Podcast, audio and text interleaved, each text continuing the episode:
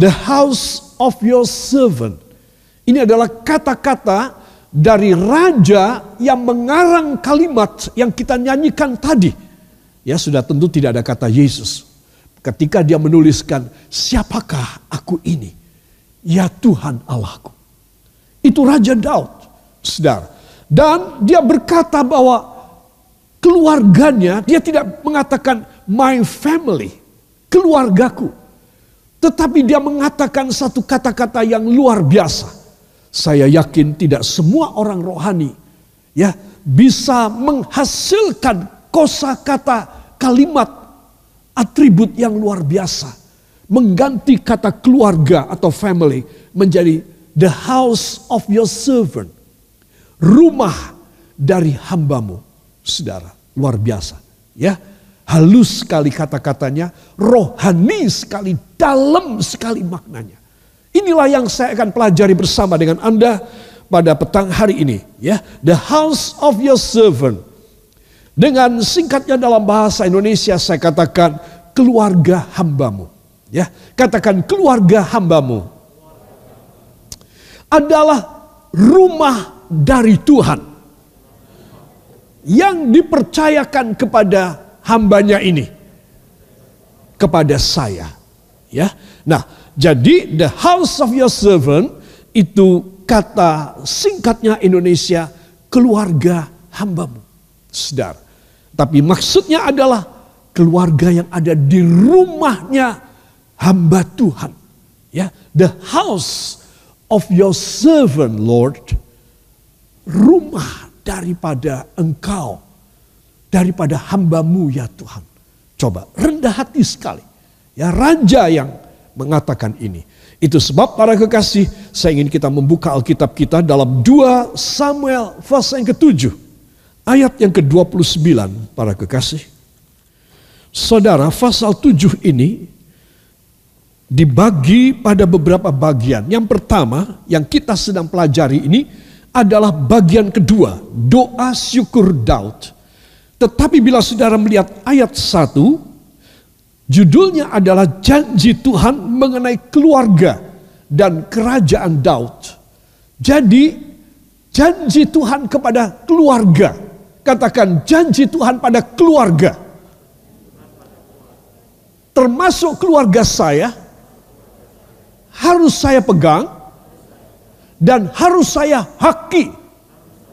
Ya, nah itu sebab ya, saudara tidak boleh lupa itulah yang dimaksud daripada janji mengenai keluarga karena dia raja dan kerajaannya. Ya, saudara. Nah, mulai ayat 18 kita melihat tentang doa syukur dari Daud. Kenapa dia mengucapkan syukur kepada Daud, kepada Tuhan? Karena dia melihat pekerjaan Allah itu luar biasa. Dari ayat 1 sampai 17, segala pemberian-pemberian dari Tuhan dalam hidupnya dia itu luar biasa pada pada umatnya dari rakyatnya. Saudara, itu luar biasa. Itu sebab mulai ayat 18 dia menaikkan syukur. Jangan lupa orang yang suka menaikkan syukur, maka bagian ketiga dari pasal 7 apa? Tolong dibaca. Pasal 8 dari pasal 7, pasal 8 dia dapat apa?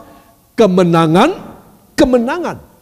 Jadi kalau saya dan saudara ya menerima janji ayat 1 sampai 17, kita menerima janji Tuhan, ayat 18 sampai dengan ayat yang ke-29 yang akan kita baca sebentar, kita menaikkan doa syukur kita kepadanya, maka tahap yang ketiga kemenangan pasti diberi. Amin. Jadi orang bersyukur itu besar kasihatnya. Ganti mengomel, ganti emosi dan marah. Ganti saudara itu hanya dalam hati gak seneng sama orang. Kepikiran tentang orang terus. Kepikiran nasib saudara yang tidak baik. Ya buat apa engkau tidak dapat kemenangan loh. Hanya mereka yang tahu bersyukur. Memegang perjanjian Allah dan bersyukur. Maka dia berhak menerima kemenangan-kemenangan. Katakan saya harus demikian. Ini cara Bapak saya memberi kepada saya. Yang percaya, beri tepuk tangan bagi dia. Haleluya. Mari kita akan baca ayat 29. Satu, dua. Kiranya engkau sekarang berkenan memberkati keluarga hambamu ini. Supaya tetap ada di hadapanmu untuk selama-lamanya. Sebab ya Tuhan Allah, engkau sendirilah yang berfirman. Oleh karena berkatmu, keluarga hambamu ini diberkati untuk selama-lamanya. Amin. Oleh karena berkatmu, keluarga hambamu ini diberkati untuk selama-lamanya. Ya saudara, ini ciri khas tidak bisa ditiru oleh dunia, oleh orang tua kita yang mempunyai warisan banyak, tidak bisa. Ini ada ciri khas Allah. Kita diberkati, ya maka berkatnya untuk selamanya dalam hidup kita. Di masa pandemi ini kita melihat orang sudah berjuang kayak apa untuk bisa kembali mendapatkan hasil mereka semula sebelum pandemi. Saudara, dan orang berjuang untuk bisa mendapatkannya. Berbagai macam cara, ya kalau sudah di PHK ya sudah aku mau usaha lagi. Ya saudara, habis tabungan atau tinggal sedikit, ya udah aku harus cari lagi. Saudara, tetapi anak-anak Tuhan, katakan sebagai anak Tuhan, saya harus berbeda. Karena pada hati saya ada perjanjian Allah. Ya saudara, jadi saudara mesti percaya tentang hal ini. Dan saudara pasti akan mengaminkan. Wah masa covid malah aku diberkati ya. Aku tidak kekurangan seperti orang-orang lain. Ya itu perjanjian Tuhan. Itu sebab saudara dan saya harus pegang firman Tuhan. Yang memberkati saudara adalah firman Tuhan. Amin. Saudara, itu sebab tadi kita sudah membacanya. Ayat yang ke-29. Kiranya engkau sekarang berkenan memberkati keluarga hambamu ini. Nomor satu, apa berkat yang diminta oleh Raja Daud. Ya saudara, dia sudah tidak kekurangan apa pun. Dia raja. Nomor satu yang dia minta supaya keluarganya boleh tetap di hadapan hadirat Allah. Wow, menurut saudara ini jasmani atau rohani? Wah, rohani sekali. Coba, raja kok minta rohani ya?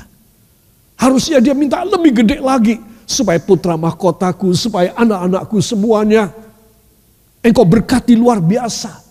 Saudara, dia sekarang berdoa supaya isi keluargaku, rumah tanggaku selalu tetap ada di hadapanmu untuk selama-lamanya.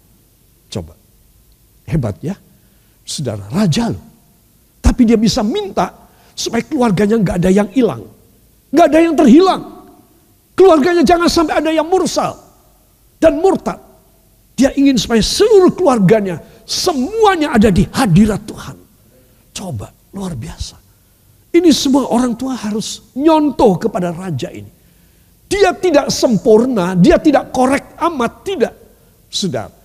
Dia banyak berbuat dosa. Tetapi dia adalah seorang yang rohani.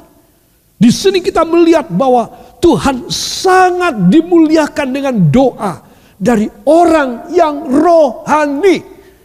Katakan bila saya rohani, doa saya walau permohonan tetap mempermuliakan Bapa.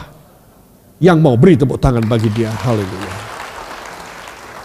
Tapi orang Kristen yang tidak rohani, permintaannya cuma kedagingan duniawi, mata duitan, permintaannya cuma untuk memenuhi segala keinginannya supaya tidak kalah saingan dengan yang lain.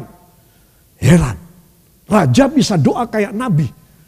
Kenapa? Karena dia rohani. Orang yang rohani cuma minta seluruh keluargaku selamat. Tidak sampai jauh daripada engkau. Di hadapanmu. Aku mati, mereka harus tetap ada di hadapanmu Tuhan. Ini permintaanku Tuhan. Kalau engkau memberkati keluarga hamba, berkati berkat yang ini Tuhan. Supaya isi rumah tanggaku tetap ada di hadiratmu selama-lamanya. Beri tepuk tangan yang baik bagi dia. Luar biasa sekali. Katakan ini hebat sekali. Saya mau menirunya. Amin. Jadi kalau orang tua berdoa untuk anaknya, bagaimana? Tuhan tolong supaya anak saya, cucu saya, menantu saya, keponakan saya menjadi orang-orang pangkat, orang-orang yang pintar, orang-orang kekayaannya luar biasa. Pasti kalah dengan Raja Daud. Dia cuma minta supaya anak keturunannya selama-lamanya ada di hadirat Tuhan. Dan itu permintaan dia paling nomor satu. Baru pada nomor dua, dia mengatakan, Engkau sendirilah yang berfirman dan oleh karena berkatmu keluarga hambamu ini diberkati untuk selama-lamanya. Sepertinya dia tidak minta berkat untuk selama-lamanya. Karena Tuhan sudah janji. Jadi dia cuma mengulangi saja. Ya, dan oleh karena berkatmu keluarga hambamu ini diberkati untuk selama-lamanya. Katakan ini luar biasa doa yang sempurna. Mau demikian? Saudara, jadi kalau saya kebutuhan, saudara kebutuhan mendesak banget untuk kesembuhan sakit. Untuk keuangan tidak bisa makan hari ini. Untuk membayar hutang saudara atau sesuatu kebutuhan yang mendesak. Sangat primer sekali. Apa yang saudara harus kerjakan? Contohlah doa dari Raja Daud supaya keluarga saudara selalu tidak ada satupun yang keluar dari hadirat Tuhan. Semuanya ada di sana. Kalau doanya sudah benar, katakan, bila doa saya benar, berkat itu datang bukan untuk sementara, tetapi untuk selamanya. Amin.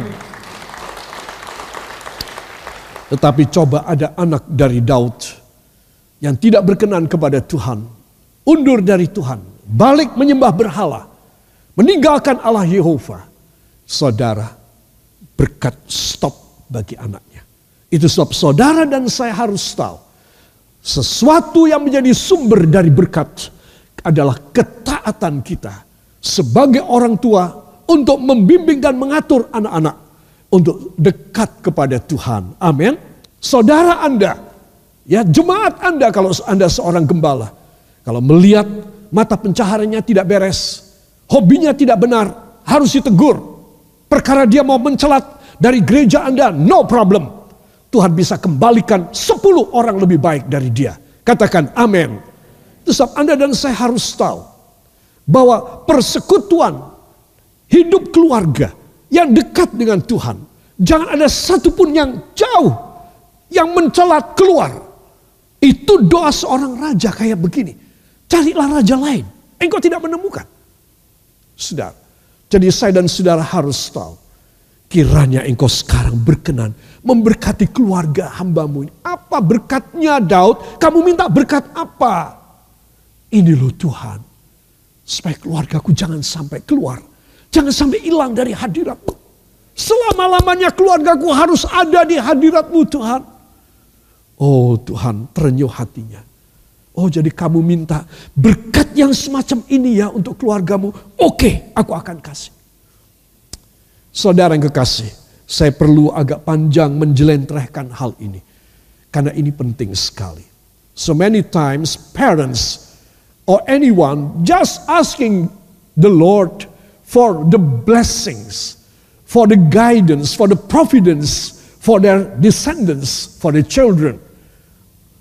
But God gave to us a good, a very good lesson, a spiritual lesson that taught by a king yang diajar oleh seorang raja, David. He prayed to God that all his descendants, his children, his grandchildren, must be before the Lord all the time forever, never ceasing. You know, this is a very exquisite prayer to God. Satu permintaan yang sangat exquisite, yang sangat istimewa. If you want to bless my family, you just bless this one thing. that my descendants, that my family will not withdraw from you, but must come and encountering you ever and ever. Saudara, ini permintaan untuk anak-anaknya, untuk keturunannya.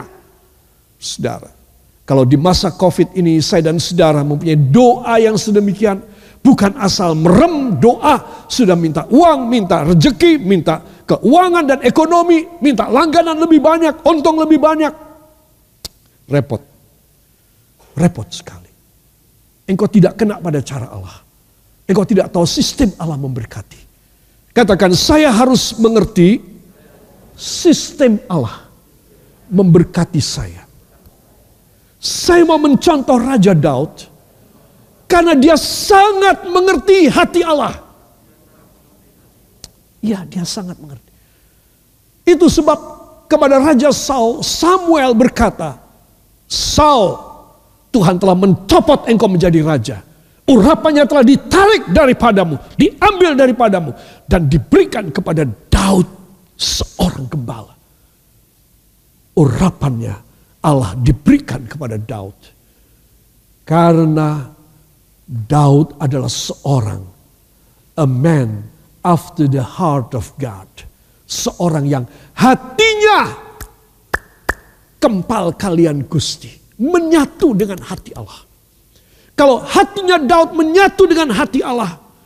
Wah, yang gak heran saudara. Daud ini kelabakan. Daud ini heboh menerima segala berkatnya. Yang luar biasa. Gak heran. Karena dia tahu isi hati Allah. Makanya Nabi Samuel mengatakan Daud adalah a man after the heart of God.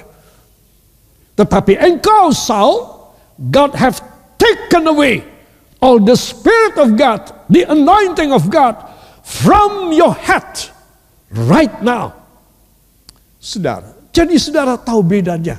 Kalau saudara cuma minta uang, saudara cuma minta kesuksesan untuk anak-anak saudara saja, dan saudara tidak minta perkara rohani seperti Daud, engkau pasti tidak ada pada sistem pemberkatan Allah. Sistem pemberkatan Allah adalah kalau pertama-tama kita bisa membimbing keluarga kita tetap dekat di hadirat Tuhan. Yang mau beri tepuk tangan bagi dia. Haleluya. Para kekasih, mari kita akan melihat berikut ini. Ada kata-kata yang luar biasa.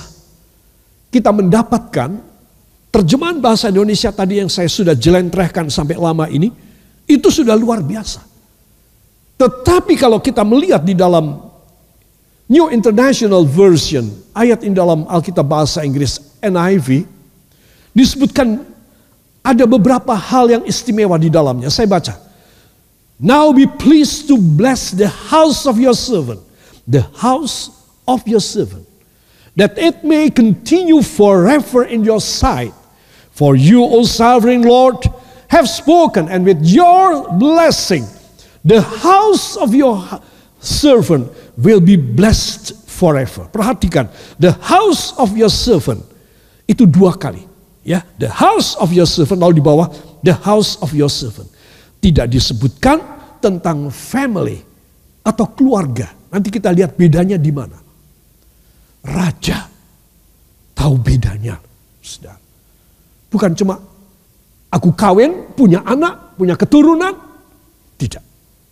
Dia tahu perbedaan. Kalau aku menikah, aku punya keluarga, aku harus menjadikannya sebagai keluarga rumah Allah. Amin. The house of your servant. Keluarga hambamu. Jadi bukan keluargaku. Kalau aku kawin, aku punya anak, aku punya putu, ini bukan keluargaku. But the house of your servant keluarga, isi rumah dari hambamu. Aku ini ngawuloh, aku itu melayani engkau Tuhan. Coba. Dia sudah pasrahkan keluarganya. Cucunya, buyutnya yang akan keluar nanti. Saudara, dia sudah ikat the house of your servant. Kalau saudara dan saya tidak bisa menjadikan keluarga kita, rumah tangga kita sebagai rumahnya hamba Tuhan. Katakan keluarga saya harus menjadi keluarga yang rumahnya adalah rumah hamba Tuhan. Berarti saya harus menjadi hamba Tuhan. Yang mau beri tepuk tangan bagi dia. Haleluya. Jadi dia raja, tetapi dia menghambakan diri kepada Tuhan. Coba, ya. The house of your servant means that he do not want his family become the kingdom family, the royal family. No, kerajaan, keluarga kerajaan. Di mana-mana raja, ya, wah bangga anaknya, mantunya, cucunya sebagai royal family. Ya, kita mendengar di mana-mana kerajaan Inggris, kerajaan Jepang, kerajaan mana saja, Spanyol, di mana pun. Wah rasanya kalau masuk dalam keluarga aku jadi mantunya. Wah, aku menjadi keluarga kerajaan royal family. Coba. Dia mengubah kata royal family menjadi the house of your servant. Coba. Ada raja lain? Tidak ada. Yang seperti dia tidak ada. Itu sebab saudara mesti tahu. Kemuliaan apa yang kita orang minta dari Tuhan di dalam hidup ini adalah kemuliaan bisa melayani Tuhan. Semua katakan supaya keluarga saya diadopsi oleh Tuhan pribadi. Amin. Ini penting sekali. Siapa yang berani melawan Tuhan?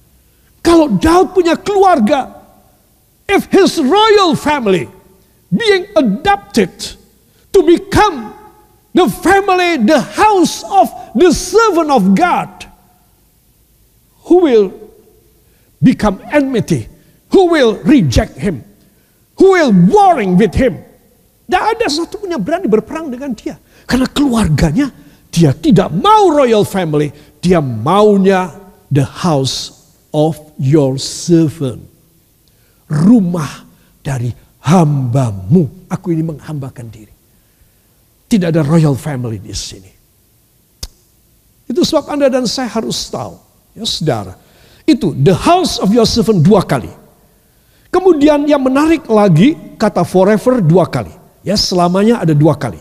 Di atas forever, di bawah forever. Penutup. Menarik sekali. Dalam Alkitab bahasa Inggris ini, dalam permainan kata bahasa Inggris dari to bless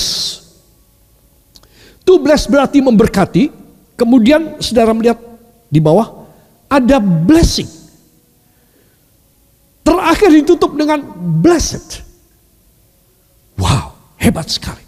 Ya, saya suka ayat ini. Baiklah saya akan menjelaskannya. Ada tiga kalimat dahsyat untuk berkat keluarga. Katakan tiga kalimat dahsyat untuk keluarga saya. Baik ketika saya hidup maupun ketika saya meninggal. Ya, ini perhatikan. Yang pertama, the house of your servant, keluarga hambamu. Katakan keluarga saya haruslah keluarga hamba Tuhan. Ya, ini penting sekali ya. Keluarga hambamu dalam bahasa Indonesia dikatakan dua kali. The house of your servant. Kemudian yang menarik kalimat ketiga adalah perubahan kalimat perubahan kata, kosakata dari to bless, memberkati, menjadi blessing, kata benda, menjadi berkat, blessing. Dan karena selalu ada blessing, maka jadi blessed, terberkati. Dari Tuhan memberkati kita, lalu kita menerima blessing, lalu kita menjadi orang yang be blessed, terberkati. Jadi berkat itu selalu ada dalam hidup kita. Baik dalam bentuk kata kerja, to bless, baik dalam bentuk kata benda, blessing, baik dalam bentuk kata sifat, adjective, blessed, past participle. Sudah terberkati. Wow, komplit sekali. Berkat ini ada di depan, sedang, dan kemudian hari. Itu sebab Anda dan saya harus tahu. Orang yang keluarganya ada di hadirat Tuhan tidak bisa menangis oleh karena pencobaan. Tidak bisa hancur dan rugi. Orang yang keluarganya di dalam tangan Tuhan adalah orang yang keluarganya luar biasa. Kemudian saudara ada kata yang dua kali juga yaitu forever, selamanya. Saudara dari sini kesimpulannya di bawah itu saya tuliskan orang yang rendah hati. Katakan orang yang rendah hati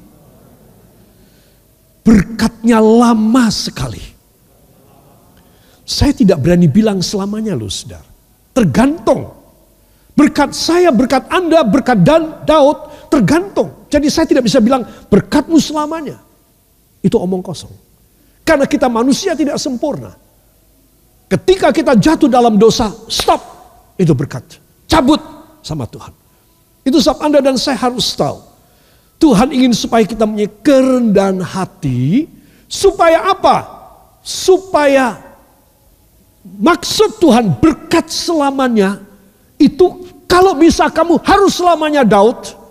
Dan dia berkata, itu sebab engkau memberkati aku selama-lamanya. Tuhan, terima kasih Tuhan. Tetapi saya perlu menuliskan bahwa berkat itu jangan dianggap sekali diberkati selama-lamanya. Tidak. Semua katakan tergantung. Bagaimana Daud dan keturunannya. Jadi tergantung pada saya dan keturunan saya. Keturunan saudara. Itu sebab saya hanya menuliskan orang yang rendah hati seperti raja ini berkatnya lama sekali. Amin. Puji Tuhan bisa selamanya. Saya harus menuliskan ini supaya kita tidak kabur matanya. Kita tidak menjadi seorang yang tidak nyadar. Dan kita menjadi salah pendapat. Begitu Tuhan tidak berkenan, ya dia stop berkatku. Selesai. Itu sebab saya tuliskan orang yang rendah hati berkatnya lama sekali. Yang percaya, beri tepuk tangan bagi dia. Haleluya. Sebab kata selamanya ini dengan S dan K. Apa artinya? Syarat dan ketentuan. Tidak seenaknya begitu saja. Aku diberkati selama-lamanya. Ya, cungkir balik dalam dosa seenaknya. Masa Tuhan mau memberkati? Tidak mungkin. Tidak mungkin. Ya, itu sebab Anda dan saya harus tahu. Ya, ini rahasia yang saudara dan saya harus mengerti. Itu sebab Anda dan saya harus minta supaya dalam keluarga ada firman dan roh kudus. Bila itu ada, katakan bila itu ada, maka dalam keluarga saya pasti, angkat tangan saudara, pasti dalam keluarga saya ada mujizat dan kelimpahan berkat luar biasa dalam nama Yesus. Amin.